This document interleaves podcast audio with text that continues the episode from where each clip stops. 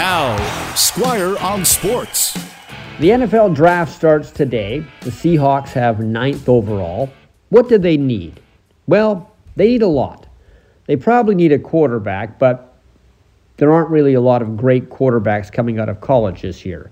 They also need an offensive lineman who can protect whoever their quarterback is, and there are lots of those. And they can also use a defensive lineman to chase the other team's quarterback, and there are a lot of those. This is a draft that is talent rich in offensive linemen and defensive linemen. So that should work out well for the Seahawks. Now, you never know who they're going to pick at ninth overall. You don't even know if they're going to pick someone at ninth overall. They might make a trade up or down. But let's say they hold the ninth position. It's likely Seattle will take an offensive lineman because at the moment, their starting quarterback is Drew Lock, whom they got from Denver. Drew Lock was considered a real talent when he came out of college.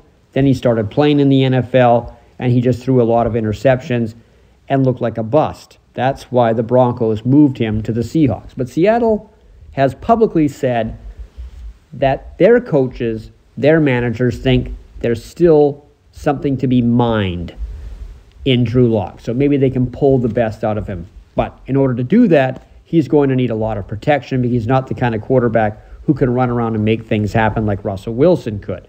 So a strong offensive line would certainly help Drew Lock. The Seahawks also have two picks in the second round, 40th and 41st. If they hold those picks and don't make any trades, they should be able to get a pass rusher there and somebody to help their defensive backfield as well. Because one thing the Seahawks didn't do very well last year was defend the pass. So this is a chance with three picks in the top 41 selections for Seattle to improve their team. I still think they need a quarterback, but they can worry about that after the draft. Squire on Sports on 980 CKNW.